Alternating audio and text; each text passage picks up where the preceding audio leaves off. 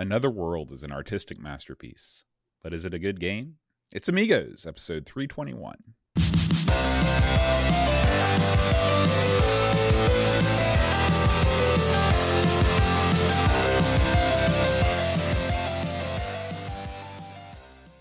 Hi, everybody. Welcome to Amigos. I'm John. And I'm Aaron. And today, Aaron, we're going to be talking about another world. Yeah, man, I can't believe it's taken us this long to get to this. I'm I'm still baffled at that boat.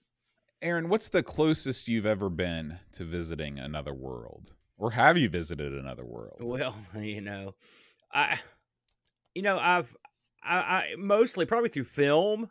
I mean, if you if I'm honest, uh, uh the you know the funny thing about it is a game like if if you look at the uh, at the visitation of another existence as it uh, is portrayed in the game today. I mean, there was no space travel. This is more of one of those portal situations where you just Right. walk, you go in one end, you go out the other, and uh, uh, one would wonder if uh, that ever happened. We would there was no way you would ever know about it because that person probably would never come back. I will say the guy in today's game, at least he went to a world that had oxygen, for example. Um, if you think about it, you could pop into another world that just has methane or something. it would be a pretty short game if he didn't have oxygen Yeah. on that world. or he could just he could have popped into the world and it's all water, and so he Mm-hmm. just can't ever surface. He just drowns. He could do that too. But no, you know, uh, have you ever heard of the uh, the concept uh, of remote viewing? yeah, yeah, Yeah. absolutely. This is where you travel outside of your body and you're looking at things from a third person perspective, right? That's right. It's sort of like a uh, sort of like in corporeal form, uh, astral projections like that. yeah.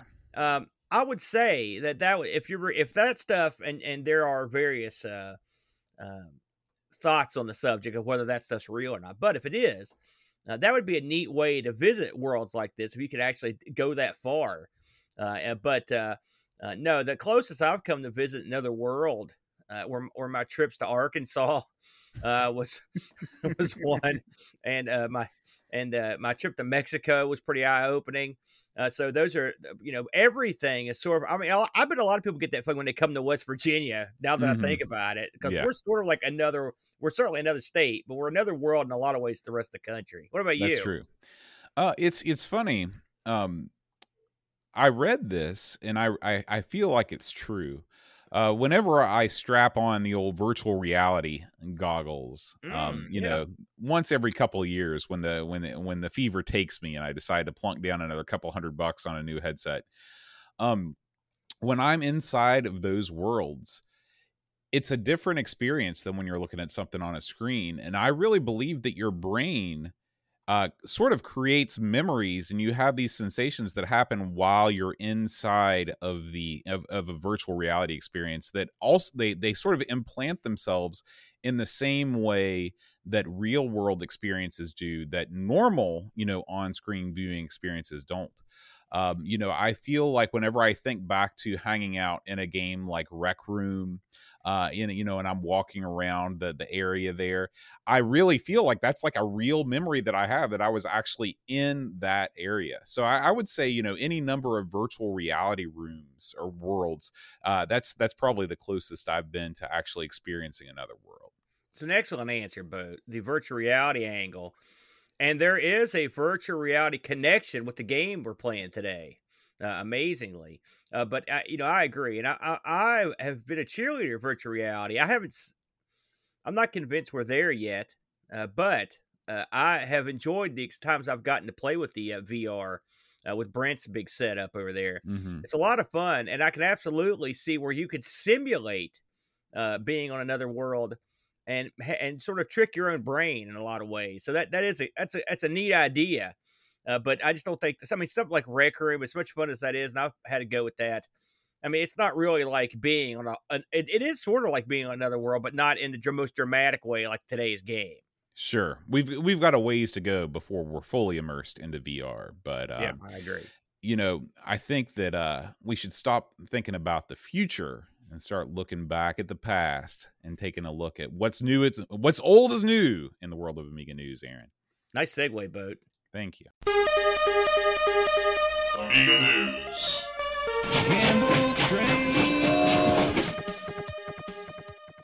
All All right, Aaron. You know, it's getting to be that time, the time of the year when AmiWest rolls around on the calendar. The big And, time. uh, it is coming up this weekend, Aaron. This weekend, it's finally arrived. Sacktown's finest gather in uh, Ashburn Boulevard, the Holiday Inn. That's where it's all going down, Aaron. It's all going down at the Holiday Inn in Sacramento. yeah, man. Um, now, Aaron, of all of the events going on at AmiWest this year, what are you most excited about to hear about? Well, I, I will say the I think the raffle is going to be a lot of fun because we could participate in that. You know, I Mhm. was just thinking that someone could be sitting at AmiWest right now watching this very show. They could Yeah. be watching it right now. So, hello if you're there.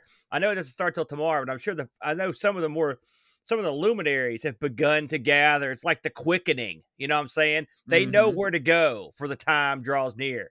Uh, I know our good buddy the Dougster will be, uh, you know, AKA Ten Mark will be giving a little gimmick up there. So he and you know Doug, he- he's not long winded or anything, but he's a speech giving son of a gun. So he'll be up there. I'm looking at what they've got. Come some of the exhibitors they've got here. The Brewing Academy, who they're based in California. guys. Those guys are genius types. Yeah. Uh, you hear about them all the time on the Pixel Gaiden show. In fact, I think they've Mhm. even visited down there. Uh, so that that'll be kind of fun. So there's always good stuff going on. Hey, there's a guy here called the Sack Guy. so I'd like to see him. What's that all about? That that's what his name is. Uh, but they're going to have game competitions. I think they're going to have some arcade. They're going to have a, it's going to be big fun. Boat. They're going to have the Mhm. Amigas stretching from hither and yarn. That Holiday Inn's never been uh, so classically computed up as it will be for the next several days. Boat. Uh, and I will say, for those of you that are interested, if you go over to the AmiWest webpage, which is amiwest.net, uh, you can get it on all the goings on. Uh, it's got everything here to let you know what's happening. For example, reception and setup is happening as we speak, Boat. Yeah. Uh, it's going on. The show opens tomorrow morning, 10 a.m. That's Saturday, October 16th. And they will run this sucker into the dirt October 17th, 2021. They'll have start at 10 a.m. And it, it, it- they close when they pry the Amiga out of their cold, dead hands Sunday evening. And then, of course, the big banquet tomorrow night. I wouldn't mind being sitting at the table for that bad boy because you know some stories are going to be exchanged. The Mhm. wine will be there. It'll be a good time. So check them out. They've got a full slate of uh, online events as well, Boat, and uh, we're real happy to uh, to be putting them over. Absolutely, absolutely. And I tell you who else is cheerleading hardcore for old AmiWest is the one and only 10 minute Amiga Retrocast. Doug That's right. is getting ready. He's getting ready to go. Doug will be there. In fact, Doug is there because I've, I've been following his Twitter. He's been uh, making the rounds, the California rounds.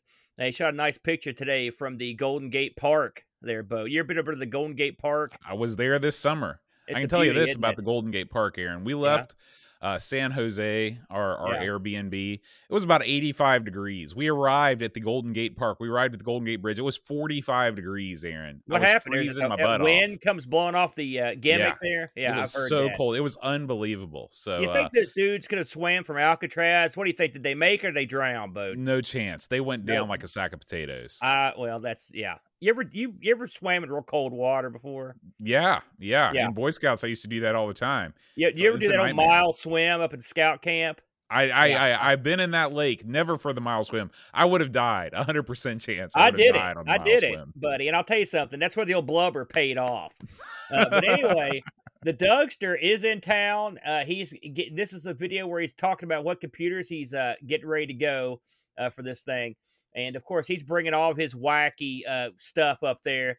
Uh, it should be a good time, and you know Doug will be ready to go uh, for this bad boy. So yeah, get your get a chance to uh, check out his video. You'll know what he's bringing out. I believe that. Doug traverses something like 17 hours. It's a very, very long drive for him to get up from, you know, from Arizona up to Northern California. So Yeah. if you see Doug, make sure you you say hi to him and you thank him for making the journey because that's a long trek to go for his love If- of Amiga. if anyone is out there at AmiWest right now, I will give you a shiny quarter to go up to tell Doug that you're not down with AGA. Just see what he says. and also, if you want to, if you want to hurt yourself, get on Doug's Twitter and listen to him sing. Which is, he performed. He performed this one of.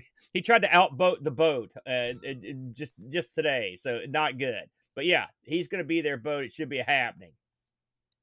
All right, Aaron, we move on to some pretty exciting news for all those fans out there of the CDTV. You know, it seems like the CDTV doesn't get as much love as uh, the A1200 or the A1000.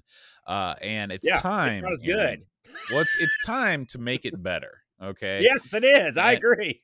and what's happened is they've actually released a new OS, Aaron, for the CDTV. This is OS 2.35.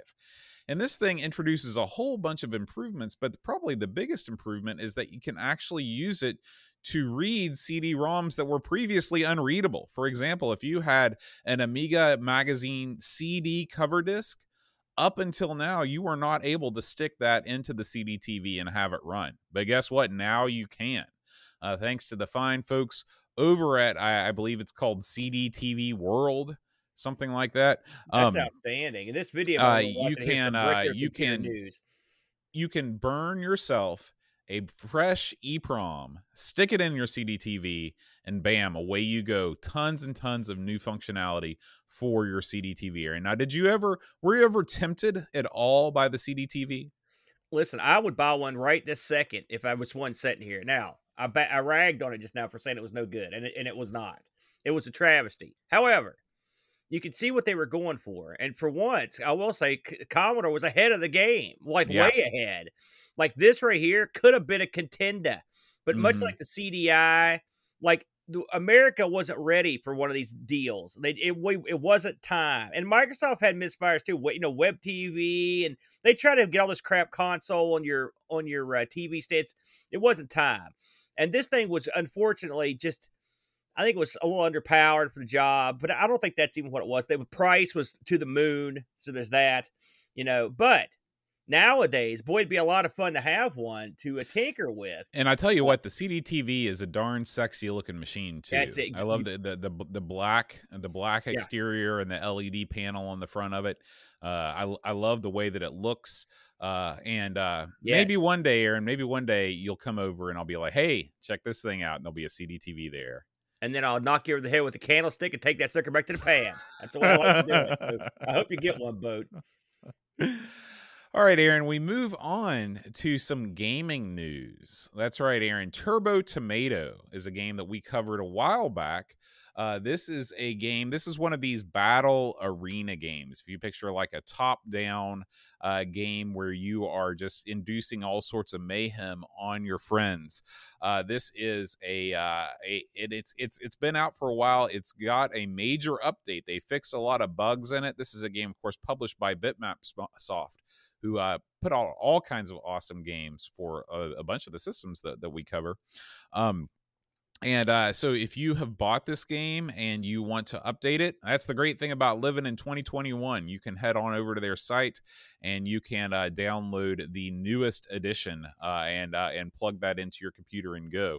Uh, I guess if you have the disc version, you just rewrite over the disc with it with the newest version in, in, in your set. So I do. I'm looking Um, at the box version. Look at that. They've got a, a, uh tomato red disc to go along with the boat. yeah, That's I a good love it. I- I love the Oh, packaging on this good. thing. Good- So, good uh, if you bought yeah. Turbo Tomato and you want to make sure you're using the uh, the most up to date version, head on over uh, to uh, their site. Of course, uh, you can click the link up in the upper right corner that's slightly obscured by the rotating Amiga News logo, but uh, you can check out that link. That's got all the news uh, links on it, gather.com slash Amigos podcast.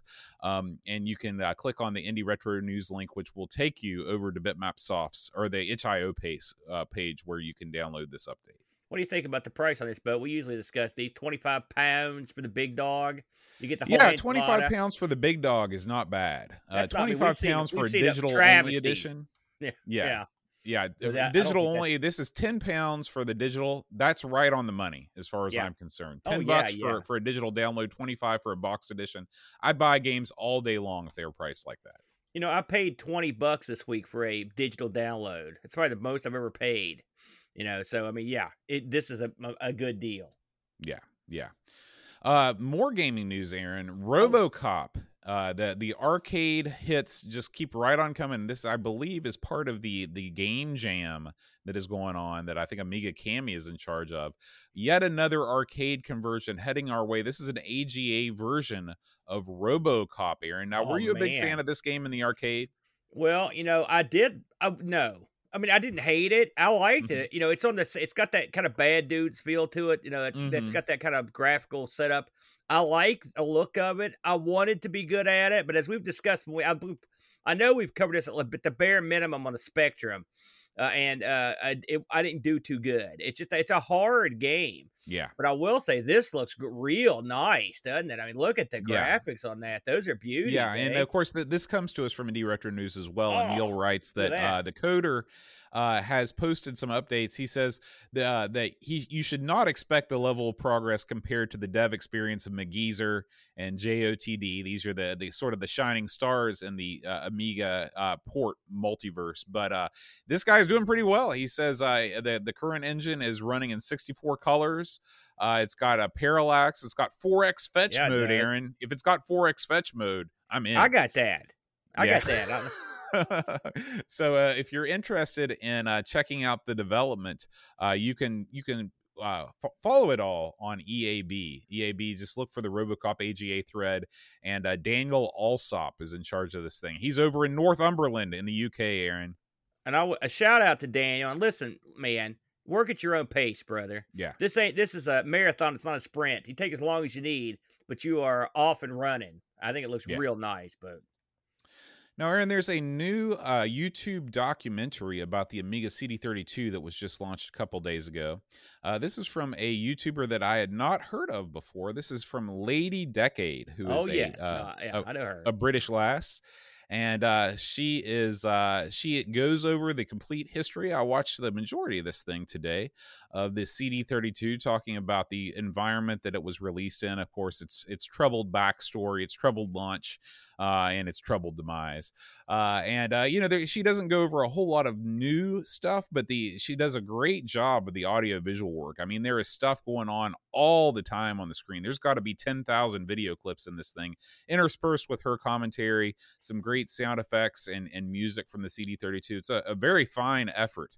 Uh, and uh, you know, if you if you're if you're new to the CD32 or new to the Amiga and you want to get a, just a, a 20 minute rundown of what the CD32 was all about, I highly suggest you give this thing a watch. yeah, uh, Lady Decade's pretty very popular. Uh, I've seen a lot of stuff, and uh, you know the CD th- the, the CD thirty two uh, is the most. This is the I will say that's not true. The Amiga six hundred is the comeback story of all time. All right, but the CD thirty two has got to be a close second. These were duds. I mean, d- straight up duds. Don't let people. I mean, no one was like clamoring for them. Uh, but they have been they have been uh, augmented and enhanced in 2021 to the point where these are your top shelf. They're in demand, brother. Uh, and Mhm. when we saw uh, uh, the nerd destroy one of these a couple uh, years ago, I was appalled because he was being a smartass about it. But at the end of the day, uh, here here he is playing it today, and these are far more useful than they ever were upon original release. They, so you need to step back and, and pay homage uh, because the community has taken these things on their shoulders and they've lifted them up to greatness, Bode. Yes, absolutely.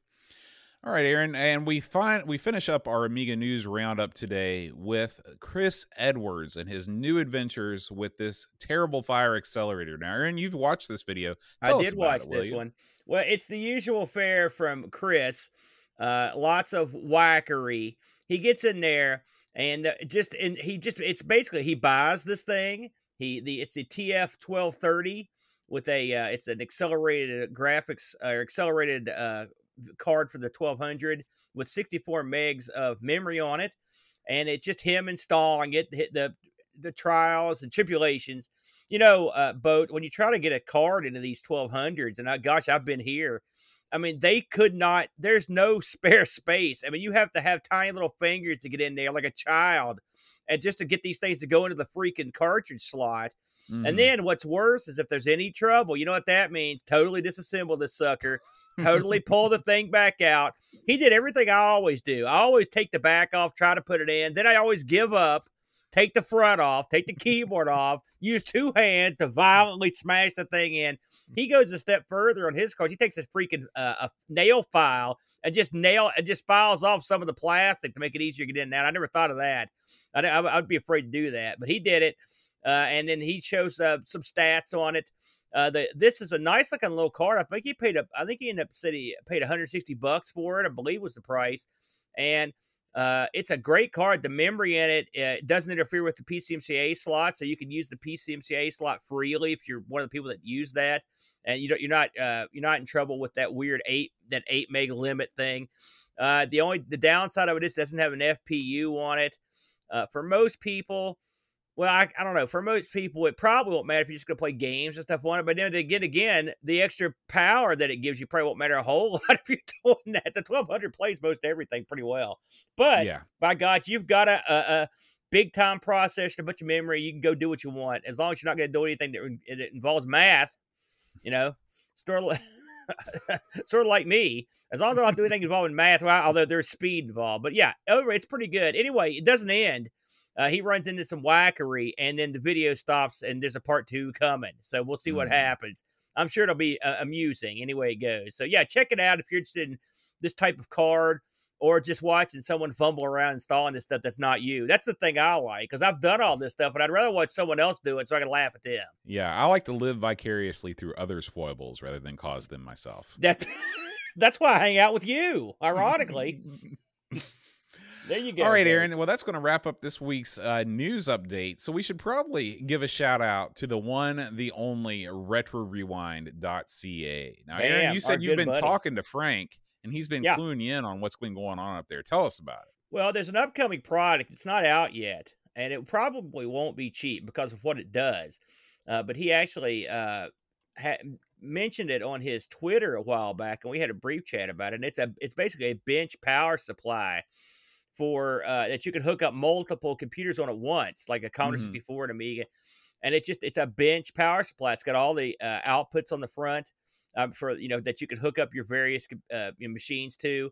It'll be a nice little addition to someone that you that does this stuff uh, uh, that does this stuff a lot on a desk or a bench. You know, uh, I so that would be nice. And that's one thing Frank does. He's the kind of guy that goes in there like no one knew that was going to come out, but he decided he needed one, and lo and behold, now it exists. You know, and that's the kind of stuff you're going to get. Frank will, he, if he needs it, if he sees a need for it, he'll come up with it, man. And so that should be getting released sometime in the next couple months. Uh, you, but, got any, uh, you got any uh, guesses on what the price tag on that thing? Is? No, no guesses yet. He told me it wasn't going to be cheap, and you can understand why, given the amount of uh, the amount of hardware that's going to be involved in inside the actual box. But I mean, mm-hmm. his idea of super expensive and my idea of super expensive are pretty different. So I, when he says it's not going to be cheap, it's still probably will be incredibly cheap as far as I'm concerned because most of his prices I think are madness. Uh, his yeah. recapping at the at the at the pricing he gives you uh, to do these recaps is astoundingly low. Uh, if you have a computer uh, in the Commodore range, uh, he will take care of you uh, right away and you can send it in and he will recap it for you. And his stuff is solid gold. He's, he knows all the tricks. He's got all the skills, both skills to pay the bills. Frank has been uh, featured with, you know, alongside big time, like world renowned hardware guys over the years, as you know, Boat. So it's mm-hmm. not Frank's just not some random Canadian that stumbled out of, out of the wilderness. I mean, he knows his stuff, Boat. Yeah, absolutely. And you can check out all of his fine, fine products and services over at retrorewind.ca. And when you're over there, if you pick out one or two or five things to buy, make sure you use the promo code amigos10 when you check out and you can save 10% off your order. We do appreciate uh, retro rewind for being an official sponsor of the amigos. Yes sir. Aaron let's talk about another world. Oh man i've been waiting boat. So it's time to get into it boat. Another world uh, a game that I'm baffled that we, uh, you know, we've covered. I thought we'd covered every heavy hitter there was, uh, boat. Uh, but here's one that we missed. I, it yeah. stunned me when we found out that we had never covered this. I could not believe it. I, I, still can't believe it. I went and looked through. I looked for my old notes on it, and when I, that's the only time I finally realized that we'd never done it because I didn't have any. I was like, "Holy mm-hmm. smokes, boat! It's amazing." So let's get into it, boat. Another world now in the states. This was called Out of This World. Uh, this was released uh, on the Amiga in '91, and and then uh, was on was released on other consoles and computers on down the line, which we'll get to that in a little bit. Uh, developed by Delphine, but really it was developed basically by a guy, which we'll get to, uh, and was published by Delphine and U.S. Gold. Most of the world got it U.S. Gold. Delph- Delphine did it out in France. Uh, one player game, multiple languages. this game was the brainchild I mean, this was the one man show with the just a tiny with the music and sound effects being held by a friend. Uh, this was a fellow named Eric uh, Shosh Shoshai. Is that how you would pronounce that boat? C H A H I Shashi. Um, Eric is sort of a wonderkind, I believe, boat because sort of a, a wonderkind. Yes, he had a yes, he had a vision. Of. You know, I, I, this is one of those times where we've got synergy with ARG Presents Boat, and I had to laugh about this. Uh, me and Brent did a show on the Oric One long ago. Right, the Oric uh, is a comp- another computer from the UK, and it was big in French. And Eric here got his start on the Oric with a game we covered on that very show called Doggy. You know, and even in this game, this very simple game for the Oric, you could see flashes of brilliance and certainly uh, flashes of an artistic element, the likes of which you don't normally see in gaming. I right? the only thing I remember about that show is Brent's various pronunciations of the word doggy. Yeah. Sometimes it was well, like doggy. yeah, I know. I, I was gonna say I loved it. Anyway, on you may know on the Amiga, he really only did this and Future Wars. Future Wars, of course, we covered a while back, which the uh, very interesting uh, adventure, like uh, uh adventure game. I'm gonna call it point and click, uh, where you uh, had beautiful graphics. It was mm-hmm. a pretty interesting game, very bizarre plot. So uh, this game, uh, to to put it mildly, got a few ports. Boat, yeah, uh, yeah. So get this boat and I'm not going to go over all these, but it got ported to all the Android OS stuff, the Apples, all the handhelds, and the Macs, the whole nine yards. The Jag, the of course the STE, uh, the Xbox One. They've released anniversary versions of this. The version that came out after the Atari and Amiga versions was uh, uh right out. It was uh, the DOS version. Then they released subsequent versions for Windows and t- even Tandy. Uh, they had a special version. Uh, they had these on the Pocket palm tops and all that stuff that all the Sega consoles got, including a Dreamcast version that had his blessing when it was made, and he allowed them to use the files they needed for it. So he's he's okay with that.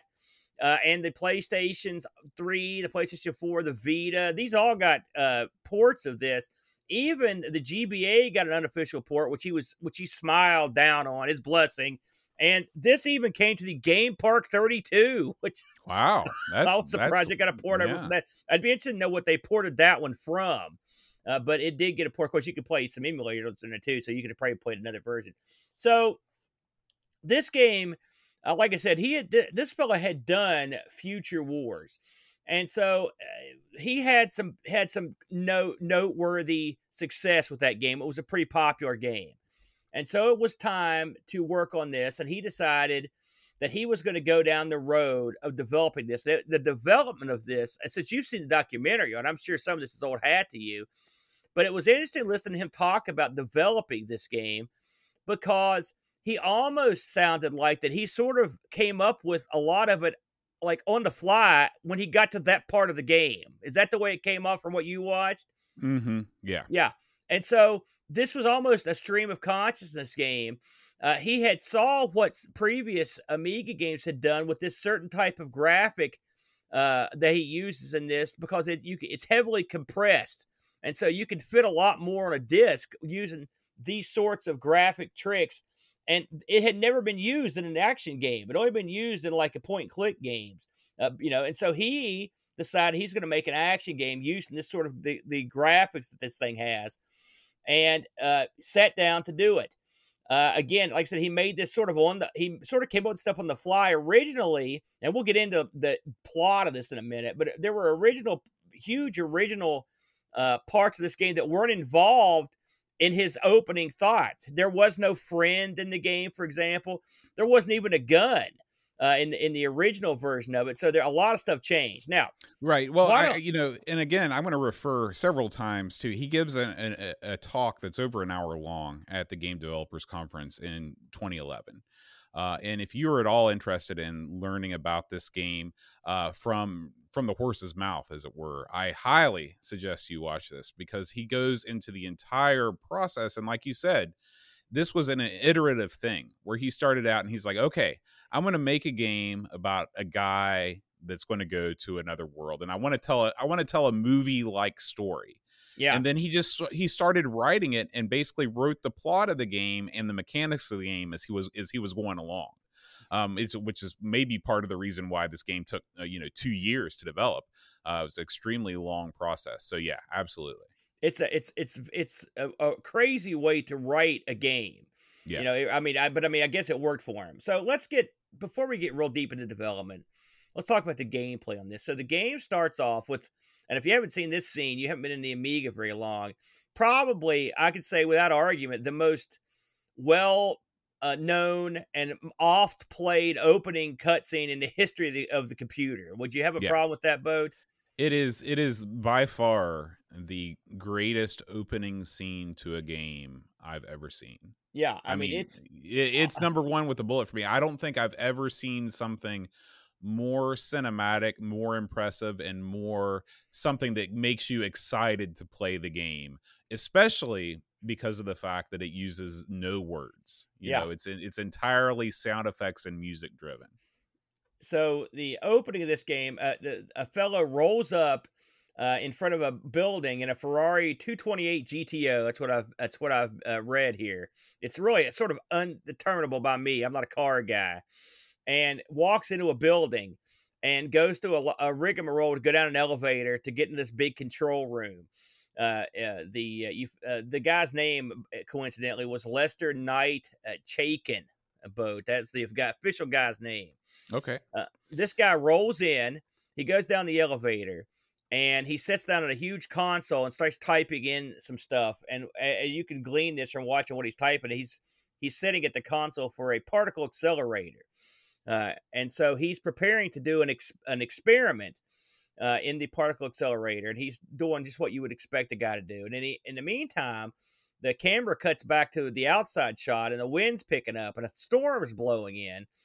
And as this guy begins his experiment, sure, sure enough, a lightning bolt streaks down and sh- strikes the building he's in, and the, a, a, a spark of electricity jumps into the particle accelerator chamber, and sort of chases around the particle acceleration experiment, uh, uh, uh, you know, whatever that thing is in there, and eventually the two meet at the console, and the console blows up, and dis- a big chunk of it just disappears and that is how the game begins.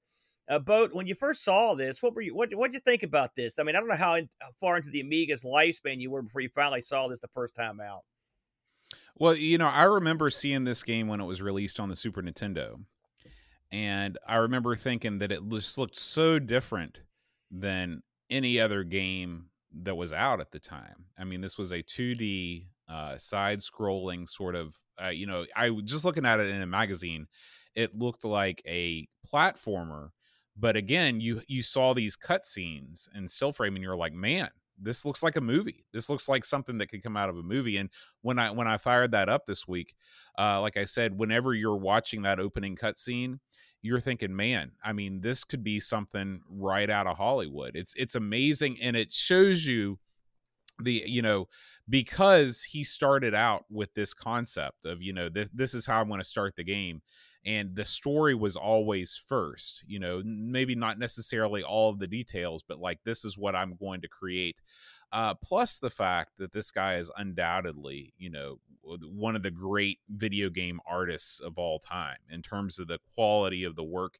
When you watch him using the pixel engine and by the way he sort of created the language that this game is coded in Yeah. you know it's it's it's a cross between uh you know a uh, a, a basic like language and assembly language and basically the way that he drew these pixels were that he could manipulate the pixels on the screen and it would change the code on the fly as he was doing it. Genius level stuff.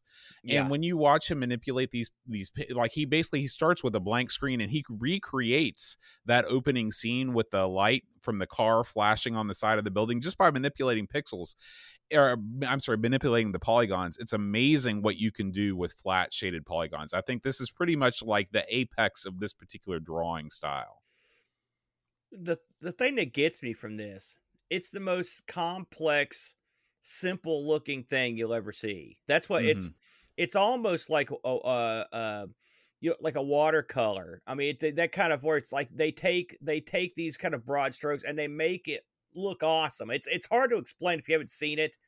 Uh, you also should probably know that in the spirit of, of a game like Prince of Persia, they used a rotoscoping technique. In fact, I read that he had his brother run around the backyard to capture a lot of the footage, sort of like uh, Prince of Persia did. Did he mention that in the talk? This it's actually him. It's him. Yeah, I read he had done some he, of himself. He taped himself. He taped himself running around and doing all this stuff. Yeah, uh, but he gave himself red hair because he didn't want it to look too much like him because he was going to have to draw and animate 8 billion different ways that he's going to die and he didn't Yeah. want it to look too much like him because it would make him uncomfortable I could see that. Uh, and I will say the the if you combine that rotoscoping technique with the with the the flat shaded polygon uh, look, uh, it is it, it's really a remarkable. It's like it's almost like Yeah. you're paying, playing a painting or something. now it is it is interesting to note that you know that people automatically go right to rotoscoping when they when they look at this game just like they did prince of persia but Yeah. he said that he was actually disappointed with the amiga's ability to do rotoscoped things and he ended up only shooting about six scenes in the entire game that were rotoscoped and everything else was just polygon animation uh one I of mean, the, you really wouldn't have to shoot a mu- a whole lot because really, what I mostly just the sequences of movement. I'd say would be the really only yeah thing you have well eh, like i said in the, in the talk he talks about how he was disappointed with the way that the amiga handled rotoscoping. He wanted to do more but he just wasn't happy with the results. Um, and uh, i guess compared to traditional animation rotoscoping where you'd have feature films where everything was rotoscoped you know like the heavy metal movie and stuff like that. So um, this is but he, you know he talks about the scene with the gun you know he reaching down and grabbing the gun that was rotoscoped and stuff like that Really, that's I wouldn't even have thought about that one being a one to yeah that was There you go. Live and learn. So once you uh, getting back to the actual game proper, once you uh, once you are just blown up, suddenly, and this is a great angle here. Suddenly, you appear you're in, underwater, along with the big chunk of console, and then Mhm. the game begins, and you've got to start moving. And it doesn't. This game is not a game that holds your hand. No. If you mill around too long, you instantly get killed. Uh, when you get out of the water, if you mill around in front of the pool you're near, you instantly get killed. Uh, and when you take off running, little uh, leech worms that are set are around you. If you get too near one, you're instantly killed. You're going to hear the words "instantly killed" a lot uh, in this game because to me it's funny I, when i was reading him talk about this making this game he had mentioned the graphics and the, that he was very impressed with the amount of graphics that got uh, put into the dragon's lair port on the amiga he didn't Right. actually He mention was anything very about the inspired by that. gameplay but I, Mhm. I i have to wonder because this game it reminds me an awful lot of a game like dragon's lair because in a lot of ways this is a game where you have to memorize the scenes to get past them And when you is die, you just do the 'em again. next this is the next logical evolution of the dragon's lair play mechanic Yeah. I It think you nailed it. I think that's exactly what it is. I mean, it's not a bad thing, no uh, but uh, you know, you're gonna have to be prepared. I just covered a game on ARG called Mirror's Edge, and Mhm. Mirror's Edge handles death the exact same way that this game does. Uh, you die, and then you just start back at the last checkpoint. You go again. You try to get past the scene. You die. Start back to the next checkpoint, and by the time you get past that scene, you've gleaned enough knowledge to where you can probably get past it again in the future. You know, now not every scene's like that, but a lot of scenes. Uh, when you uh, first appear in the world and you get out of the pool, and you take off and you get past the leech creatures, you're confronted with this creepy beast. It's a very scary beast. There's a cutscene where he kind of falls in front of you and roars. Uh, and uh, this beast is awesome. And so the whole first part of the game is you trying to get away from the beast. well i, I want to i want to say something Yeah. this game for all of its promising start starts in probably the worst way it could have. Um, the way that you enter the world you, you get this awesome cutscene. You go down into the pool you swim out of the pool you get out of the pool you go to the first screen and what's the first challenge you have to overcome? You have to use low kick and low leg sweep to destroy these slugs okay? And these slugs are freaking annoying because guess they what? are. The uh the the hit detection in another world it ain't great it's not good This is not the game's strong suit. No, And in fact, starting I the game, Those starting that game enemy. with the, yeah, starting that game with this sequence was a huge, huge mistake. Now in Yeah. the talk, he talks about how he wanted to vary the pace of the game. So you start out with a slow, quote unquote, slow action sequence where you're essentially stepping on the little worm guys from Eraserhead. And then you go, the beast, you know, flings himself down into the scene and you got to run away. Okay. That's no good. What you should have had is may is is just run into the beast right away. You know, you you walk across the screen, you're checking out this other world, and all of a sudden, boom, the beast is there, and you've got to run away. That's how you start the game, getting your pulse pounding. I wasted so much time trying to defeat those two because there's two full screens full of those leech creatures. and they there's fall no off the reason. ceiling in different places. Yeah, there's no they- reason to have that in the game. That is easily the worst part of this game for me because I got pretty far in the game after that, and I never had the amount of trouble that I had in that very first sequence. And I can only imagine all the people that bought this game that were so frustrated by that sequence because guess what? When you die, it's not as if you just start right there, right at the beginning of the leash sequence. No, you've got to crash down to the water. You got to swim out of the water. You got to climb out of the pool, and then you got to go to the next screen. That doesn't seem like a lot, but when you do that 20 or 30 times, you've eaten up an hour of gameplay and you've Yeah. achieved nothing. Yeah, Nothing. no, listen, everything you said is 100. That's this is not the perfect game, okay? And we're going to praise this game a lot, all right? But let's call it what it is. This is one of the all-time worst opens for a good game because Yeah. it's it's too hard and it's monotonous and it's it's almost point it's random points. It's just stupid. And your guy looks like a geek walking Mhm. around kicking these little these stupid worms. You know, like I agree. I mean, I would have had a sequence where you learn how to jump and stuff. Give you a little bit of time to get figure out what's going on, uh, and then you could confront the big beast. The beast chase is cool. I like that. Yeah. The beast chase is great. And the worst part of it is, like all this stuff happens in a, with an awesome backdrop Mhm. of these mountains. This the pool looks awesome. There's a sky, you know, it, that looks awesome. And even when you start the level, you can see the beast off in the distance watching you. Yeah, you know and that's one of the things that he talks about, and that's one of the things that's the genius of this game is that setting the plane, setting the the the action on a two D plane, allows the author to show you things about the story in the foreground in the background in ways that you couldn't in a 3D game.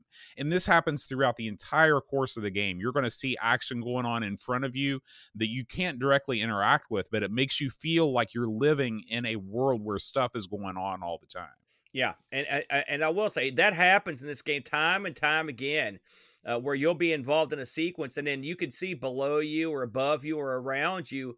There's a there may be a whole other chase scene going on with your buddy, you know, or he Mhm. may be underground, or the guards may be running from one level to come to the level where you are. It's quite brilliant, and that gives this game a lot of it fleshes out the world a lot. I mean, it makes it look it's much much more visually interesting than Yeah. most games. I mean, but this game really does operate on a sort of a whole different level from yeah what and games. again when you when you have an artist that is a coder it's like sammy davis jr it's like a triple threat you know? Uh and you don't get that a lot you know? You normally you got your coder and you've got your guy that does the art and when you've got a one man's vision and that one man is is pretty close to a genius you're going to end up with something spectacular and from a graphics standpoint and from a storytelling standpoint this game is spectacular. Now, I don't think we need to go through all the various points in this game, and I I don't know about you, Boat, but and you've seen me play this more than a few times. I'm not the best uh, at this game. In fact, I'm not that good. I would I would classify this game as a a, a, a, difficult game. It's funny because I kept reading that a lot of people on the Amiga complained it was too easy. I'd like Well, to meet they- these A lot of people on the Amiga complain every game is too easy. Well, th- you this know. one I did not think, but of course, I, uh, this is one of those games that if you played it enough, you could be real good at it. There's no doubt. here's Yeah, the thing about this tough game. This game, like you said, it's Dragon's Lair. Okay, you have to memorize. There's probably I don't know how many scenes there are, fifty or sixty scenes. Every screen is a scene, just like a scene Yeah. in Dragon's Lair, and almost every screen has a trick. Every screen has something that's going to kill you, something you've got to move faster than, something you've got to avoid, or something you've got to shoot. And the trick to beating this game is memorizing every single one of those things. Is that a good play mechanic? In my mind, no. I like the idea of being able to approach problems in different ways and be able to find different solutions to problems. I don't like trial and error. Uh, to me, that's not something that I enjoy in games, especially in action games. Um, I'd rather see uh, things that don't kill you immediately because what what happens is you become so desensitized to the game that you no longer. I don't know. I got to the point where I was enjoying the beauty of the game, but I wasn't enjoying playing the game because I was just sitting around waiting. Okay, what's the thing that's going to kill me on this screen? Go ahead and get it over with so I can see what it is. Then I can load my last checkpoint, slowly make my way back to that screen, and then try to avoid it. And you've got to do that three or four times until you figure out the exact way that you have to avoid it, and then you move on to the next scene. Rinse and repeat for however long it takes you to beat this game. Well, I mean, I think there's a lot of cleverness in this game in terms. of Oh, there's a what they tremendous amount of cleverness. what they yeah, set up absolutely. that happens that you participate in, and the fact that you team up with a, one of the, uh, an alien from the home world there and, and go through it. It's a lot. I like the a, the aspect of having a buddy, the whole nine yards. There's a lot of things I like about it, but uh, you're not wrong, uh, and I, I can't bury you for what you're saying because it's difficult and and it's it requires you to just know what's going on. I mean, y- there are certain areas where you just have to instantly start making a shield with your gun, or you're going to die.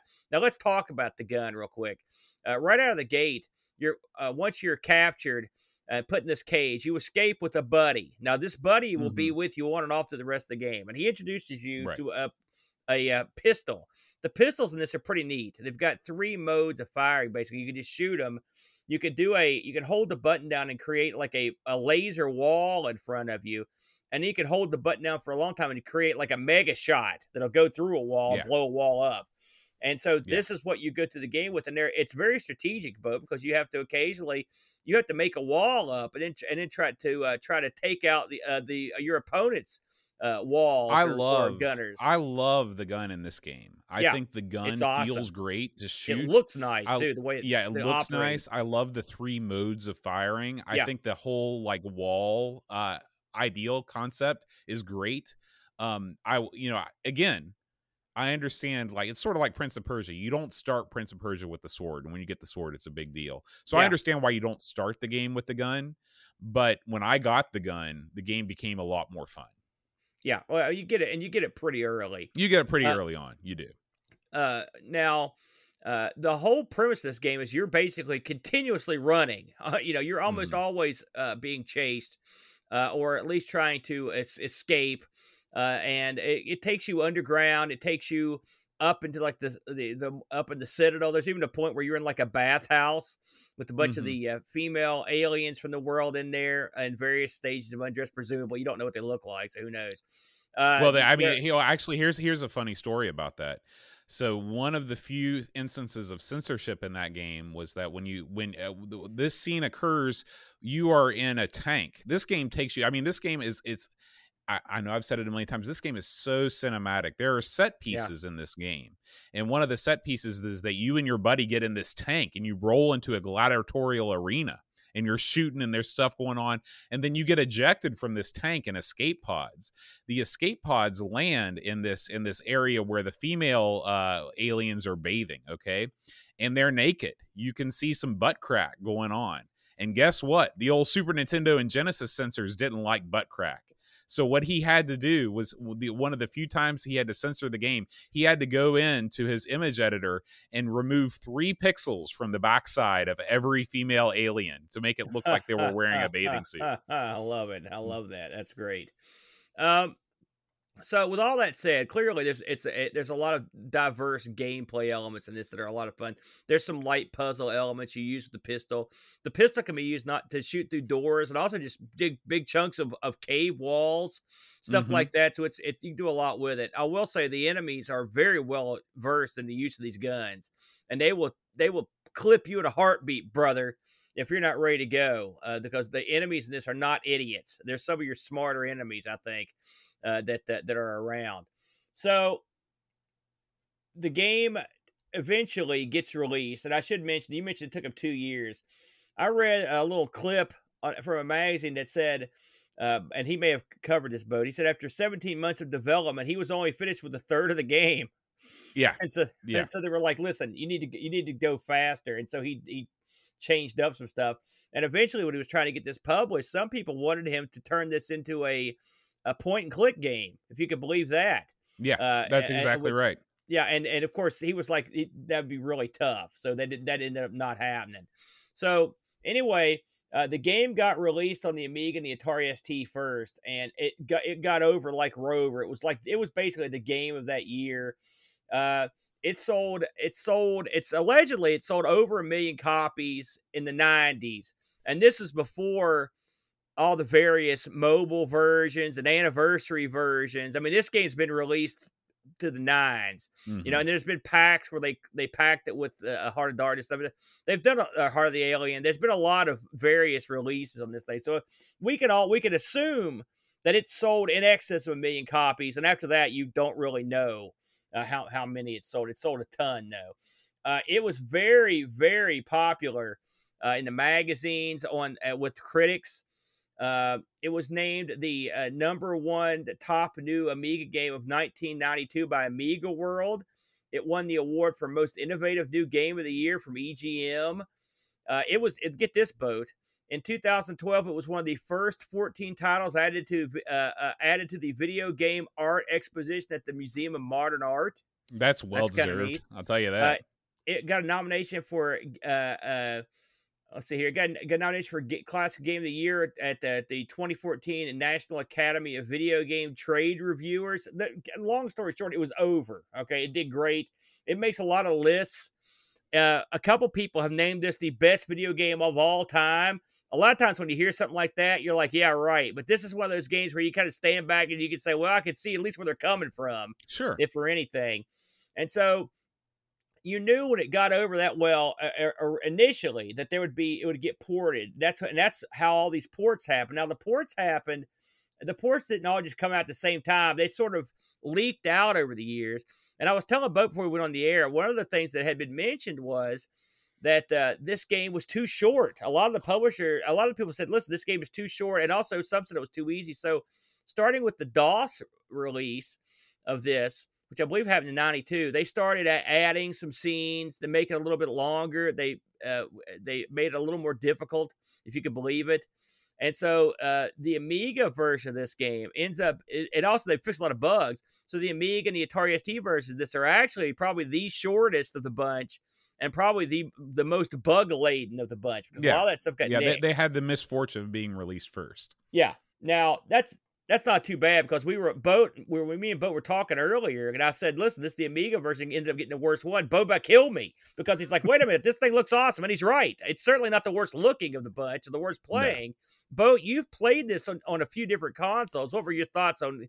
yeah, so I tried world? both the I tried the uh, Super Nintendo version first, and the Super Nintendo version does control better. The three buttons uh, help out a lot, especially the jump button. Uh, that makes the initial sequence where you're trying to escape from the the, the running beast a lot easier. Um, however, it looks atrocious. Your hero is squashed down. He's pixely. I mean, he looks like garbage. He looks like garbage. And I don't know why that is. I know that the Super Nintendo was running at a different resolution uh, than the Amiga. But I mean, I just don't understand why he had to be represented in that way. Uh, and and the, the, everything in the game just looks it looks worse. It looks more pixely. Uh, and then I was like, well, maybe the Mega Drive version is going to be you know a, a pretty pretty uh, identical port to the Amiga version because you know it shares the sixty eight thousand and all that stuff. No, it looked just as bad and the music was even worse. Of course the genesis not known for its great you know music and sound effects but the sound effects in the genesis version sounded like something out of the atari 2600 i mean it was it was horrible.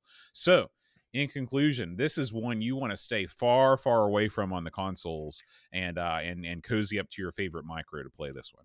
Here's something i read that i thought you might get a kick out of boat so another world is the only game directly ported from the Super Nintendo to the Apple G- 2GS, which has hmm. the same 65C uh, 816 microprocessor. Very I saw that on Wiki, and I thought that's odd. So you could yeah. say that this this had a direct port. what an odd combo! But the uh, Super Nintendo and the Apple 2GS. Uh, Bo, you know, a couple years ago, we got this crazy, we got into this crazy habit of getting together on Sunday mornings and playing 3DO games. Uh, for and we taped some of it. In fact, I'm mm-hmm. sure this exists. Uh, so just for fun, I thought I would have a look at the uh, the uh, the 3DO version. This is out of this world. You can see a marked improvement in yeah. the in the graphic uh, fidelity of this. Now, the funny thing is, I read an interview with the creator who was down on this. He didn't like this improvement at all.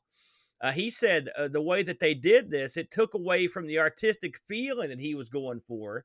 Mm-hmm. Uh, with the with the way it was before, so he wasn't cool. He was not cool yeah. with the way. Well, I was. can see that. You know, anytime that you're changing, because obviously this is this is the vision of one man, and yeah. anytime you do anything to change that, um, you know, you run into problems. And you know, speaking of the sequel, um, uh, for for Heart of Darkness, uh, you know, they essentially, um, the uh, you know, he he designed a whole bunch of stuff, um, and uh, and then um, what happened was uh, the animations of the game, the animations nor the game, which were developed entirely by Interplay.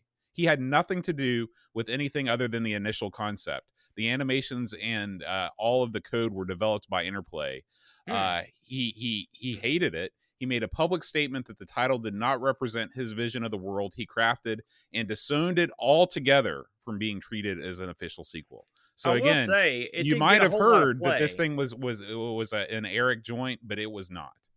So, but he wasn't. He was involved at least at some. At, he was involved process. in the very, very beginning stages of sketching out what he thought the game should be, but he didn't code it. He didn't do any of the animations. He was not involved. You know, I was wondering what he had been doing uh, since, and he may have touched on this uh, when he when you saw him in his thing. Uh, but he actually, this is I find this interesting. He actually uh, has not done a ton since he did uh, these games. But one thing he has done is he's in two, in 2020 he had a VR title, boat. Really? Uh, yeah, he had a VR title uh, come out. I'm trying to find what the name of it is, uh, but uh, uh, and it got pretty good reviews. So, but he and you could see where a guy like this would want to do a VR title, you know, uh, because it's it's I can see that. and it, it came with moderate success, but it's funny that a guy that came out with a game like this did not really do much more. There were just a few games he did uh, after this. He did a game called From Dust. Uh, oh, yeah, oh, here we go. You're ready. There's Beast. the there's the sorry to yeah. interrupt. There's the three pixels. Yeah, yeah. The game was the the VR game was called Paper Beast. All right. Okay. Paper it came Beast. out for on Windows and the PS4. So if that that might be one you want to check into. Okay. But he's only credited with like a handful of games it's quite odd to me that uh, a guy of this caliber didn't do more. But I don't know if the industry passed him by, or maybe he. He I know well, it, it, almost killed him to make this. I was going to so say when you when you embark on a journey like this, a two year journey where you are the one man show, things like that can affect the rest of your life and i can yeah. see why you know and this game was successful there's nothing wrong with wanting to sort of exit at the top um, yeah, and uh, and sometimes you know if you've got one good game in you, that's one more good game than ninety nine percent of the population have. So yeah, yeah, I agree with you on that. Um, we mentioned it earlier. I looked up some reviews for this to see how it fared. Uh, the on Lemon they give this an eight point seven. I looked up Out of This World, Another World, and they're actually, I mean, they're eerily similar. They would be the exact same game. Mm-hmm. Um, Amiga Action gave it an 89, Amiga Computing a 90, Amiga Force gave it a 90. Amiga Format an 82. Amiga Joker at 81. Again, we've mentioned that that means you're gold. Amiga Mania Brother gave it an 83. Uh, and Amiga Power gave it an 89. And the one gave that three. The total scores combined, the old uh, cumulative magazine average, 87%, which I don't have a problem with that. I mean, you might think to yourself, that's real low. But if you consider the the faults, there are people that aren't going to want to play this game. All right. Yeah. And, and or, or won't consider it is. I think it's a masterpiece. It's great to watch. It's oh, one yeah. of those games. It's a lot of fun. It's, this game, as having just covered Mirror's Edge, this game reminds me an awful lot of Mirror's Edge. Not in the gameplay, but in, in, in the fact that uh, the difficulty, the way that they make you have you play the game, and the fact that it's so cinematic and fun to watch that it's almost as fun to watch as it is to play it. So Yeah, I I think it's more fun to watch than it is to play it. Just Yeah, like uh, you- Dragon's Lair, you want to watch this twice. You want to watch the story all the way through, and then you want to watch all of the fun and interesting ways you can meet your demise. Yeah. Um, this this did win some awards, as you can imagine. Uh, it was uh, it was the uh, uh, it won the Amiga Joker. It was number two best genre mix of '92. Uh, it was on the it made the 100 games of all time list in EGM.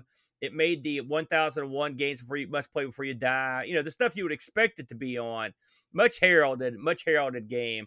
By the way, I looked this up on the eBay boat. Mm-hmm. I didn't know what to expect. I'll be honest with you. I just looked up. I will say I only looked up out of this or another world. I did not look up out of this world. All right, the uh, English version. So get this, because I couldn't tell what this thing was going for because the prices no one really bid on them. This sold complete in box in Australia for 118 bucks. I can Uh, believe it. they sold. I mean, that's in 118 UK. Australian, so that's probably No, like no, 80, that's that's bucks. U.S. dollars. That's U.S. dollars. Okay. Uh, in the UK, 218 U.S. dollars. okay. And there's a some guy. Now get this. This is this. I looked it up. They sold a sealed DOS copy of this thing for uh forty nine ninety nine. That's almost five grand, five thousand U.S. dollars, wow. man. And the, and the 3D overs I looked up just for fun. The long box for that's going for 110 US. So these are these are sold. Someone bought paid these prices. So these things ain't cheap. Uh, if you've got a copy of this back at the pad, uh, you know, hold on to it or make yourself some cash. Uh, you should be good to go. But this is one of those games, man, uh, that we cover occasionally, and it's it's a it is a mixed bag in a lot of ways. Uh, but I'm going to put it over. I think it's a lot of fun, and I do play it uh, from time to time just to see if I can get better. They do have save codes in here, which are great. Mhm. You could go through the whole game with them. yeah. So I Yeah. think they they understood that hey, you know, these are no one wants to play this stuff over and over. You don't want to watch that opening three times in a row. Let's put it that Well, way. yeah. I mean, the, the, what they what they should have done, they were they were 80 percent of the way there. Uh, Yeah. What they should have done was say every every screen should have been a, an opportunity for you to pick up where you left off, that and was- um, yeah. and they shouldn't have forced you to watch the cutscene. I guess the the beginning, there's no way around it. They should have just started you out uh, after you go through that first puzzle where you just have to swim up, starting you out. That that just rankled me so much, having to swim up eight billion times and climb Yeah. out of that stupid pool. I had the code standing by. I was ready for that. I did that Yeah. once. I was like, okay, Yeah. moving on. By the way, one quick note. I always think it's funny. Uh, there's a lot of parts of this game where you teleport, even up Mhm. little ledges and stuff. And I read the the guy, the developer said it was too hard and time consuming to animate the guy going up and down stairs. So he just well, well actually, you, you- that- that's true, and he actually took inspiration from Japanese animation, who they showed movement in the same way. It's also the old uh, who was that uh, old uh, Looney Tunes animator, uh, Chuck Jones, I think, uh, did that did that kind of spiel a lot, where you just show the the five or six lines of the colors of the character moving around. So it's kind of a neat, uh, you know, like I said, I highly, highly recommend if you are at all interested in Another World, watching this GDC postmortem on Another World. Uh, I found it extremely. I'm glad you watched it because there you there was some stuff I read that definitely contradicts it. Mm. Outstanding work, Boat. You've done it again. the one and only Rob Flacco here has pointed out that we forgot about our Discord reviews this week. Aaron, how Holy did we do it? I don't know. We moved right through them. Well, Boat, let's let's get on them. Then you got those things handy. I do. I've got it up and ready to go. Go So, for it, man. We're going to start with Lord Soup. Lord Soup says, I'm going to have to give this two scores. At the time, the graphics were spectacular and the adventure evocative. But on replay years later, it feels kind of empty. Let me elucidate. Not that there's nothing to do or the world feels flat and flavorless. It's like the sense of otherworldliness doesn't convey itself well. It plays well. The rotoscopic animation is great. The coders have really squeezed the 68,000 for detail and smoothness in its world and characters. There's just something missing. 8 out of 10 if you get the vibe, 7 out of 10 if the vibe doesn't gel. Either way, a good game, just shy of greatness. Alien Breeder writes While I'm not sure I can call this a great game, I can call it an evolutionary one. In the same way that Shadow of the Beast was a technical marvel but not a great game, I think Another World falls somewhere into that same space. It blew people away with the intro, the smooth animation, and the full graphical presentation. But the actual game was good, but not great. It was great for showing off to the NES crowd, though, and more playable than Shadow of the Beast. Overall, 8 out of 10. He's got that right. Yeah. Laurent Giroux says, Another review straight from memory lane. He says, My experience with Another World limits itself to maximum one hour session, during which I desperately tried to get past the first three screens. No, seriously. I believe you, Laurent. I believe you. Back then, I could not muster the courage and energy to persist long enough to go any further. Now let's pause for a bit. Of course, I'd not bought the game. If I if I had, obviously I would have felt compelled to invest more effort into mastering the timing necessary to pass those damn poisonous snail slug things, but it kind of says something about games of the era that the very beginning of the game would be one of the hardest parts of the game. I recently bought a digital version of it for my Mac and managed to get through this time and found out that indeed the later parts were actually much simpler than this initial one. So, conclusion well, the game has many qualities, no doubt great atmosphere, fantastic animation, and even a relatively interesting story of silent friendship, but it alas was a product of its time. No infinite lives, punishing difficulty at the wrong moment. It's a great game for its era, no doubt, just too hard for this kitten. 7 out of 10. Play the digital version. It has saves and thus effectively infinite lives. Very good. Next up is Anthony Jarvis, creator of the Amiga Show. Bring it back, Anthony. We need yeah. it. We need it in our lives. Another World brought the cinematic platformer into existence, Prince of Persia notwithstanding. This much loved game is hard to review without rose tinted specs, so I won't. I love it. It's entwined with my friendships, growing up, and shared memory. The story and action set pieces raised the bar, as did the graphics.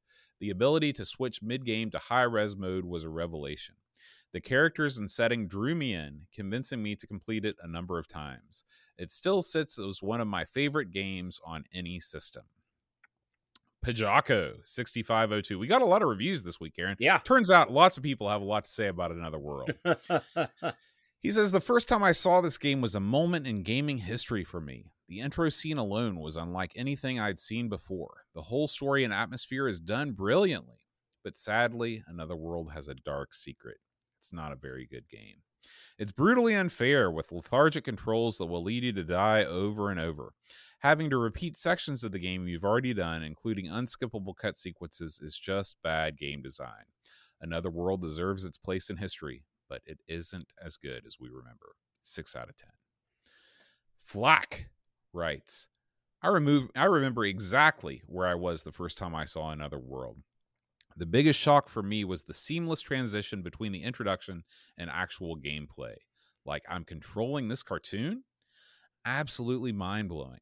There's a lot of trial by death, and I remember feeling lost a lot of the time, but it was amazing regardless.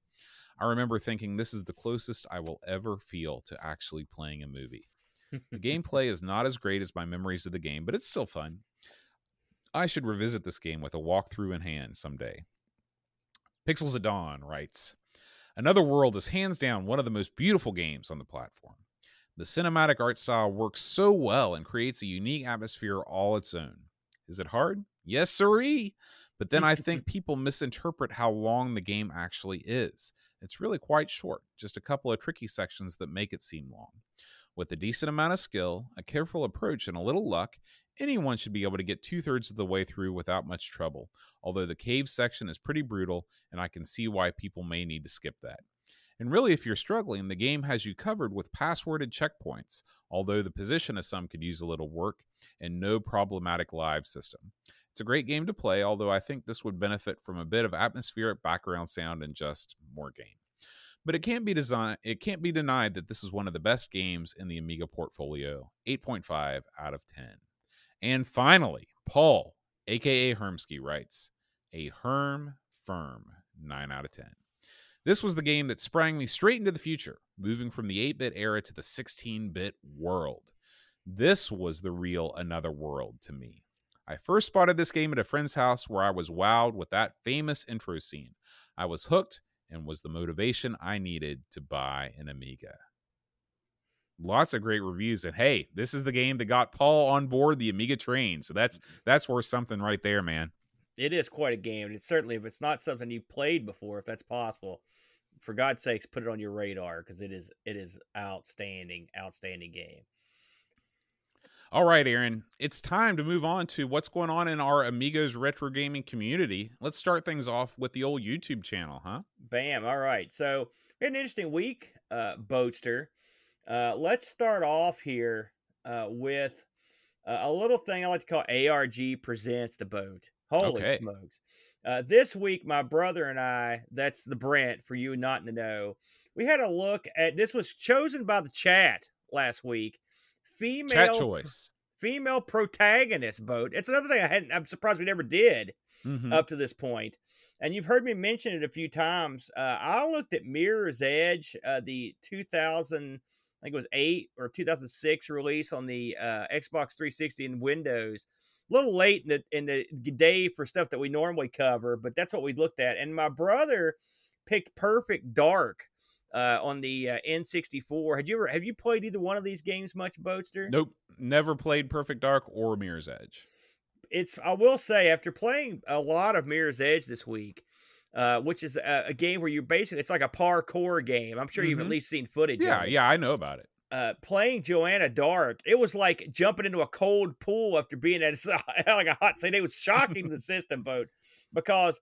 Uh, you basically are running on your running for your life and jumping and just doing non-violent stuff in Mirror's Edge. And then you jump into uh, Perfect Dark and you're killing suckers like you would believe. I mean, and there. The, the funny thing about Perfect Dark that struck me is like when you start the level, like you're killing people that are sitting at their desks. They're getting off elevators. They're just walking around. They're doing nothing. You just hmm just mowing suckers down. It's super violent, Bodie, by my standards of violence. Yeah, I never had 'em- the uh I never had the expansion pack for the N64, so I could never play this one. I had to dig mine up, but believe it or not, I own this cartridge somehow. Mhm. But I don't. It's not. I don't have it here. But anyway, that's what we looked at this week. I thought it was a.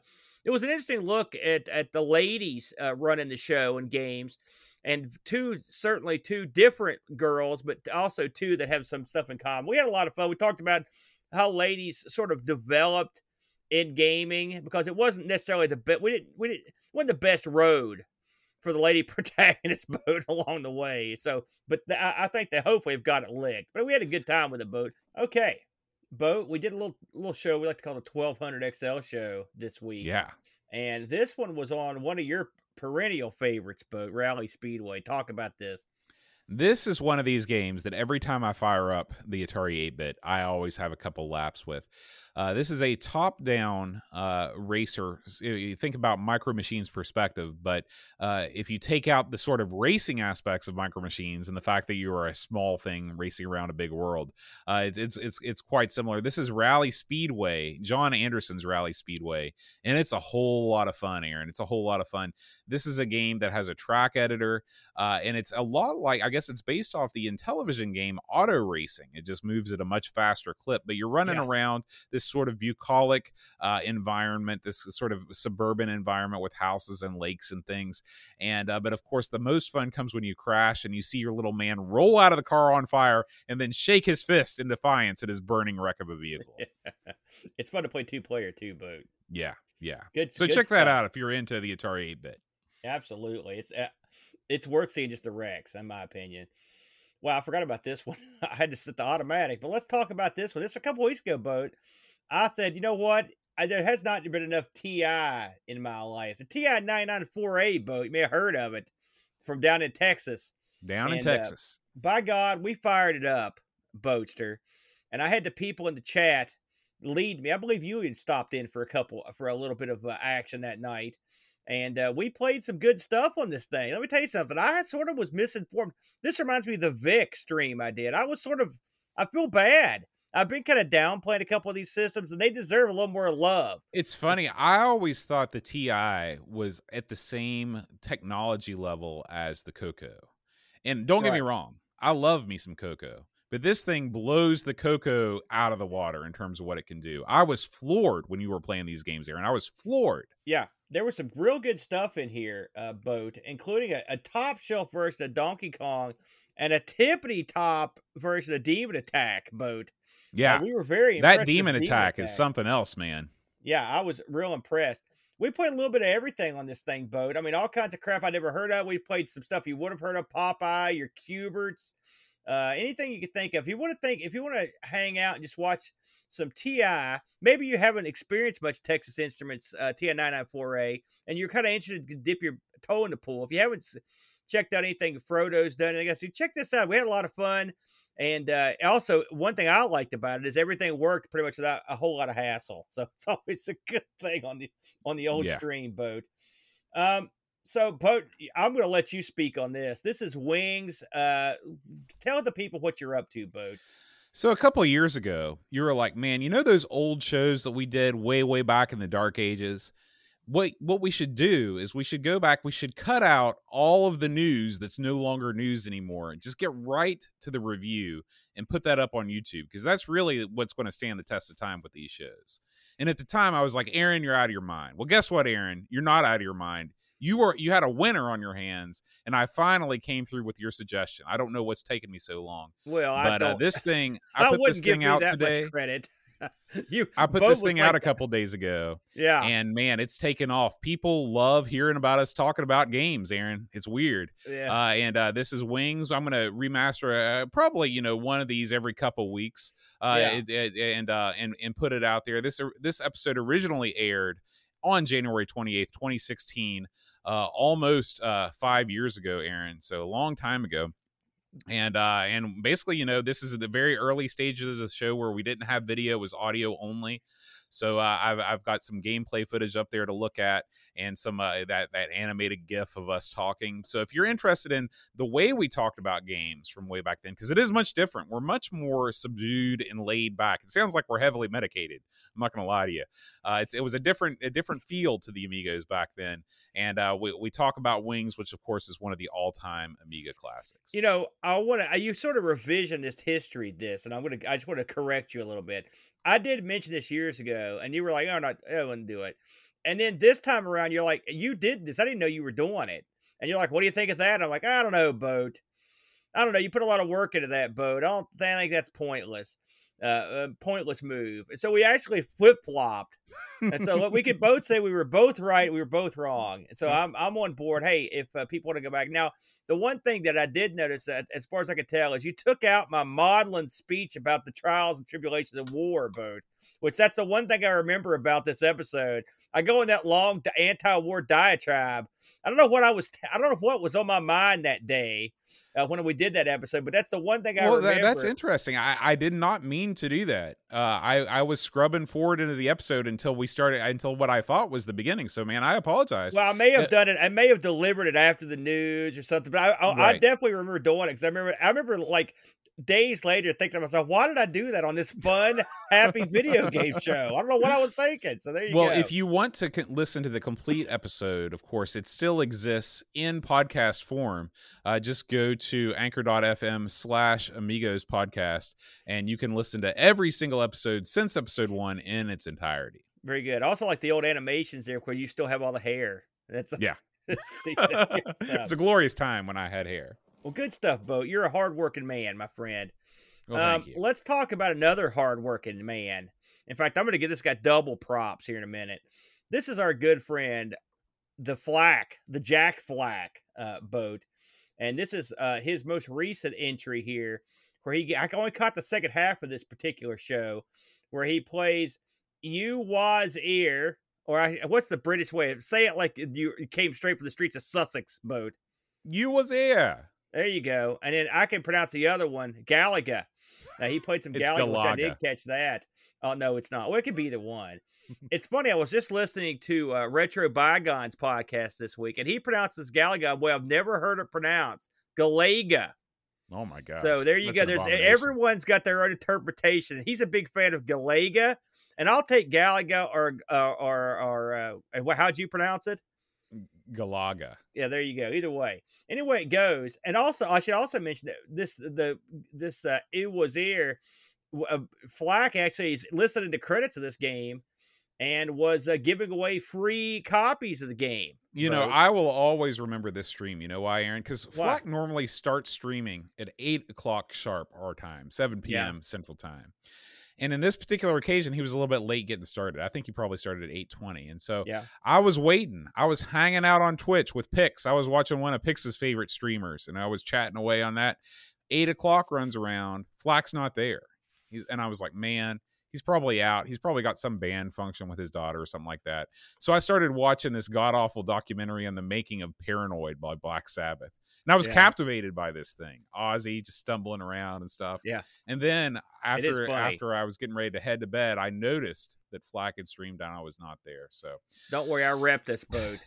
I Yeah. repped this on that uh, the end of that stream, and I enjoyed it. Flack's always a uh, entertaining cat. Plus, I, I won a free game. So, ha, you you congratulations, won, man. I That's won. awesome. I'm a winner, boat. Yeah, you Uh, are. and so, what do you think of this Galaga for the C64 boat? We talked about this on this week in retro. Yeah, looks Aaron. good, this is a it? fantastic looking port. Yeah, it looks real nice. So yeah, check out the Flaxter. Always a good time. By the way, I just finished up uh, listening to the last Sprite Castle, and it was a very good one. And I would say I don't know what he's got coming out this week. I think it may be uh, uh, another Sprite Castle. I'm not 100 percent sure what the what's on the agenda, but it's always he's always got something weekly. He never misses boat. He's like old faithful. He's not. Yeah. And the, a few years ago, I couldn't say that about Flack, but now he's like he's like uh, he always gets it done. Speaking now, this right here, let's tip our hat to our good buddy Frodo now because I wouldn't wish this dream of my worst enemy. The first years of the Mattel Aquarius, coincidentally, the last years, I might add, me and the Brit tackled the old Aquarius uh, uh just the other day.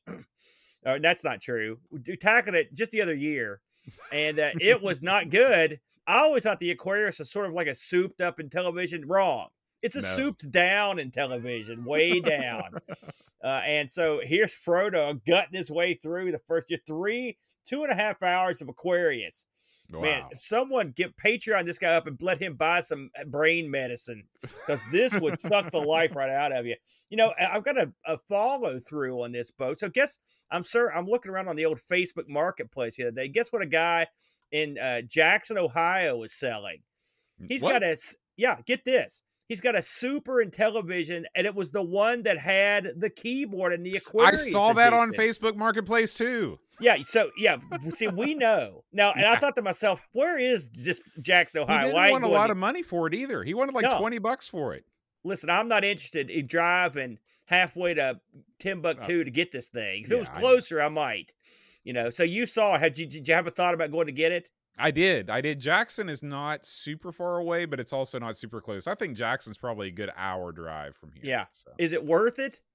God no. No, But it was the keyboard. Uh, it was It the it was the though. expansion thing. Had you ever Mhm. seen it Intellivision with super uh super game console written on it like that? No. That was No. that's what got my attention. Yeah. So if you live anywhere near Jackson, Ohio, the last thing you want to do is get in a fight in Jackson, Ohio on a Saturday night, as the song doesn't say. But if you're anywhere near there, you go pick that up. Let us know how it turned out, Boat. But Yeah. we won't be going, Boat. What did you and your good pal, the Neilster, get up to this week? You know, we This released Retro? a uh, this week in retro uh, last week, and uh, we got up to we talked about all kinds of stuff. Um, let's see, this would have been what episode fifty three of this That's week right, in retro. Yeah. yeah. So we talked about you know the the, the big news, of course, was Street Fighter two on the NES. Yeah. This is uh this is I don't know what to make of this thing because uh, you know people the, the people were going crazy over it, but now it turns out that it doesn't work on hardly anything. and still doesn't work on real hardware, and it has all kinds of bugs in it. So just like so many things, lots of promise, lots of hype, and uh, maybe not ready to deliver yet. You So, know, I, I'll I'll listen to this show, and I and you guys are talking about uh, this being based on a Chinese like or a knockoff bootleg Street Fighter Three, I believe it was. I've I've got that on one of my uh, slightly gray market Nintendo NES multi cards. You know what I'm saying? So I Yeah. have played because when I looked at the graphics on this, I was like, wait a minute, that looks familiar. And, it, and Mhm. it's, it, this is like the souped up version of that. Well, that stinks. So I mean, Yeah. they would have to soup it up to the nines to make this a fun game. But Right. it did amuse me that you guys were speaking about it. Of course, we, we talked about you know Galaga and uh, how great the C six the C sixty four conversion is. How and, much uh, you know- coverage does Galaga get in the retro community in a given week? I mean, yeah. it's, Yeah. Listen, people love Galaga and uh and people love the C64. So there you go. my cabinet was an interesting a thousand dollars now. This was an interesting story. Somebody bought Billy Mitchell's old uh old website Yes. and now that site is devoted to debunking all of Billy Mitchell's claims. Yeah, come on now. Why do, can't we play nice? Give the Yeah. Mitchells, give the Mitchells some uh, some love here. But I know everyone hates Billy, by God, uh, because he did a couple. He made a couple little. We've all been there, you know, a little bit, you know. Who among Uh, us hasn't yeah. faked a MAME high score every once in a while? I- couldn't fake a score because if I had submitted one to like the high score challenge, they'd know it was fake if it was anywhere near the top. And they'd be like, "What the hell is this? Get that out!" So yeah, but I heard about that. But I, we'll see what happens. I don't. I don't know. Buying a site just to screw with a guy. yeah, I don't know. that is man. that is pretty trollish. And I Uh, think you and know what finally, really we gets talk me. about there's a a guy there's a guy in the Netherlands, Aaron, and Yeah. it's not Frodo and El. Turns out there's multiple guys in the Netherlands. I always thought Oh. Frodo was like the only guy living over there. It was him and a bunch of ladies, but it turns out that's not the case. There's another guy, and he runs a camping store, Aaron, and not just any camping store. It's not really a camping store at all. It's like a campground.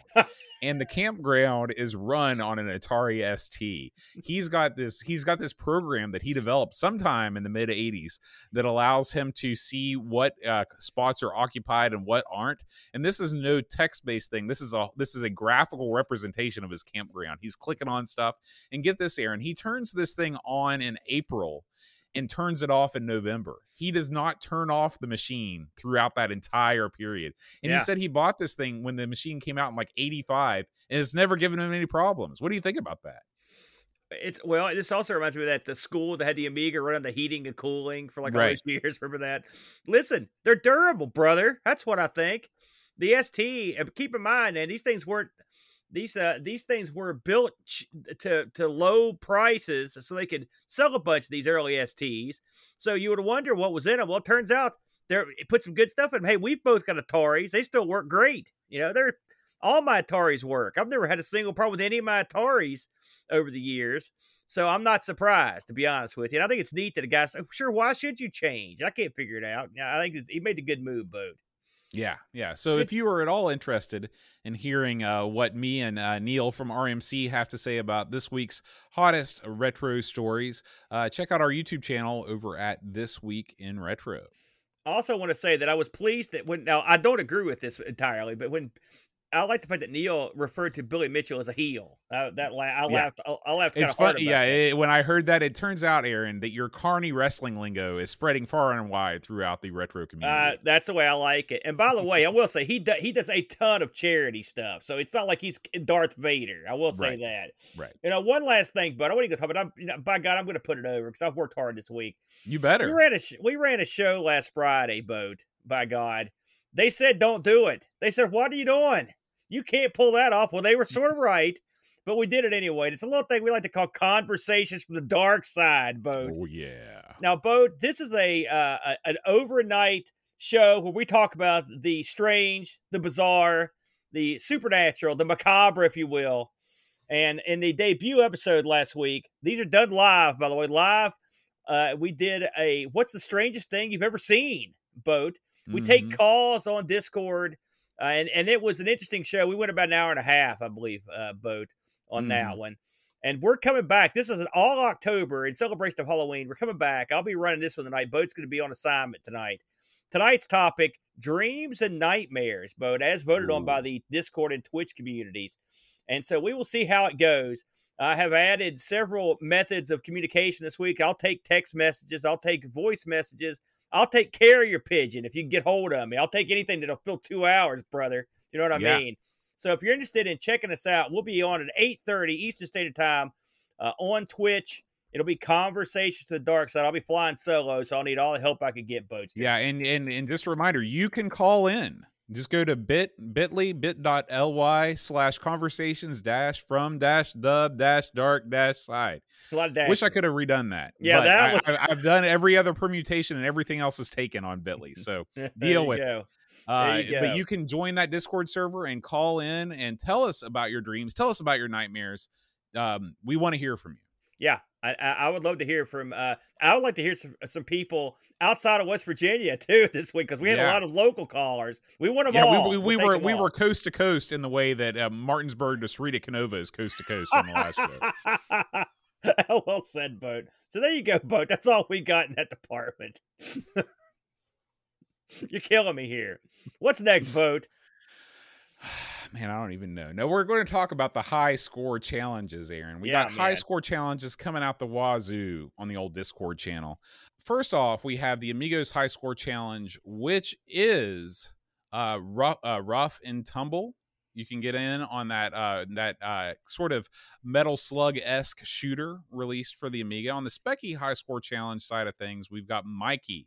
It's still going down, Mikie. Aaron, uh, we will be covering Mikie here at the end of the month on our Sinclair, so you can uh, take a trip down memory lane and post a high score. This is open to every member of our Discord community. Who's got that game in their memory? I mean, honestly, someone grew up and they're like, "Oh, look, they're covering Mikie. That's one of my childhood favorites." Right. I will be. I want to shake your hand, pal.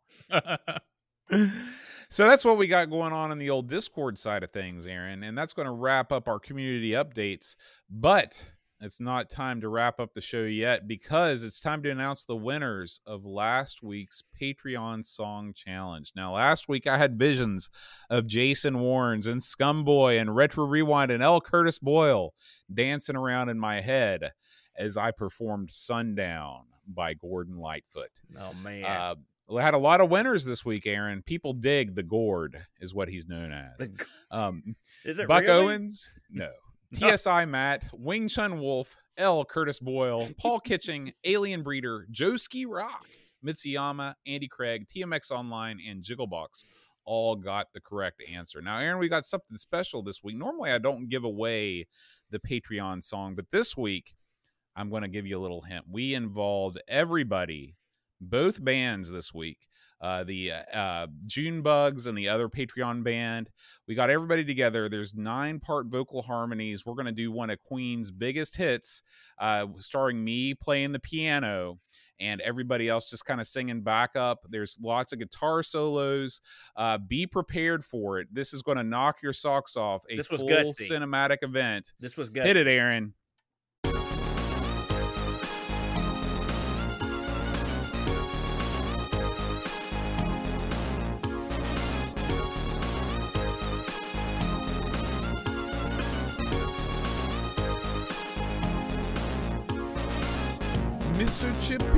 Price, Herman V. Wonderly Cheshire, Mark Richardson, David Hurt, Chris Edwards, Rambo K. Ramo K. David Terry, Drew Carlos, Matthew Mobius, the Phantom Magnus, Seth Yates, Alistair Bean, Chris Russell, Dave Z, George Rosansky, The Mega Show, Danny Crabtree, Super Family King, Crazy Loomis, William Victor Scott, Heavy Systems Inc., Bundy, Frank Lord, Mark Byland, Olaf Hope, Hermsky, Jonah, aka Simulant, Alien Breeder, Dave Velociraptor, Calvert Boyle Denson, Daniel Williams, Luke Hudson, Bob the Bass, Frodo and Al, Soul Incisor, Tech Mage Jurgen, Mr. Cola,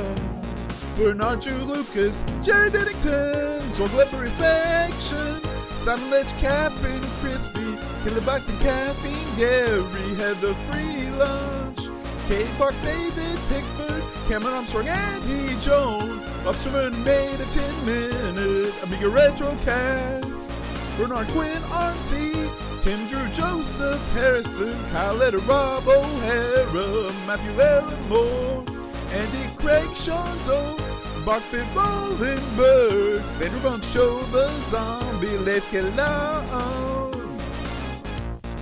Alan Kebab, Chicote, Never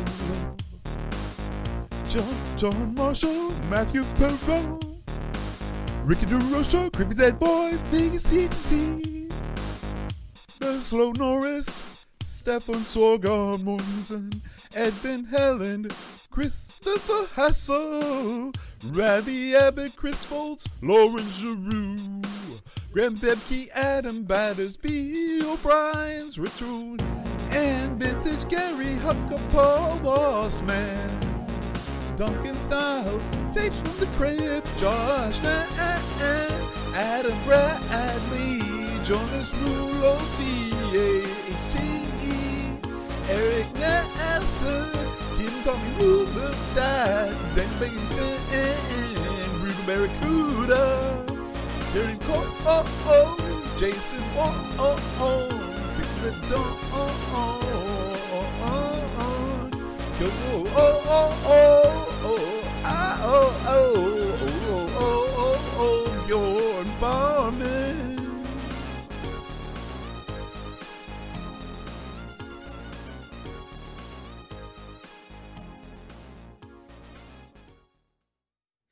That's horrible.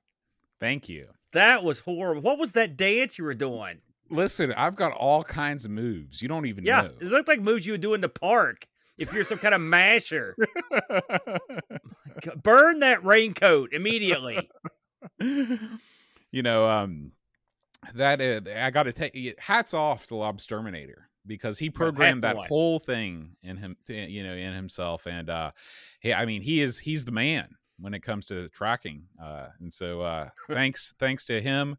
And uh, thanks to thanks to Graham, I think Graham was the guy that I actually had the idea to do to do that that particular Graham, song. you So, talking about Graham W. Vebke? Graham W. Vebke, right? Graham, why? Holy So- smokes, Bode. If you know the answer to this week's Patreon Song Challenge, please send me an email, john at amigospodcast.com. I would And hope I they know it. It was written on the next week. screen. It was written What? on the screen. Listen, not everybody reads the screen. Not everybody pays attention to the show when they watch it. Sometimes they just leave We it on. don't. So, and so here we go, everybody. It's time to announce. Speaking of people that are watching and reading the screen right now, we got all the fine people watching us live on Twitch. Thank you guys so much for subscribing. Uh, Dan, Daha Crabs MTG, giving out gift subs left and right. We love Daha Crabs. Thanks, Can't wait to play some Gloomhaven with them coming up soon when that's released. It's a magic. Lumen bud. 808, back to 8 bit with Hermsky, Frodo and L, Scumboy, Texas Foosballer, Blue Jellyfish, Jigglebox, Am I Steph, Pie Gravity, Great Algae, Super Fama King, Eeyore 4077, Wing Chun Wolf, Oil of Hope, Mind Racks, Brock 101, Thurso Bard, Air Jury, Pixel Smack, Bite Links, Negsol, Jedimon, Ben 666, Yeah. McChessers, Retro Jerry, Butterbird, Robin Wendell, Edvin Helland from the Man Cave, Jay Botchers, Real Retro Dude, Macintosh Librarian, Orom, Mr. Toast 6502, Math Dufort, Mitsuyama, Still Adolescing, Lobsterminator, L. Curtis Boyle, All hail. Picard 2010, John Marshall 3, HSEI Ken, Arctic Cube, Happy Coding ZX, Buck Owens, Zoin Suck 1, Blip Blop, Gary Heather, Super Tech Boy, Pixels at Dawn Gaming, Da, Crabs MTG, Moo Mon's Mess, Long Shanks 7. Thank you guys so much for subscribing to us on Twitch. Particularly Zoid suck. well, yeah, I'm, I'm glad he finally joined up. I, he I, I heard he was on the fence for a while. Zoid suck. So, We're putting you over, suck. Aaron, next week on Amigos, Yeah. you're going to be in. You're going to be in for a treat. This is another Level Lord pick. You know, Level Lord don't play no casual games. Level Lord's all in it to win it Oh on god. the on the deep, the complex, and the mind bending. Aaron, we're going to be playing a space trading simulator called Millennium 2.2. Aaron, Millennium 2.2. We're going to be doing that Okay, next week on Amigos. I've never heard of this one, boat. So, oh man. All right, man. We'll do it. We'll try it. All right. And until then, guys, thank you as always for listening. We will see you next week. Until then, Adios.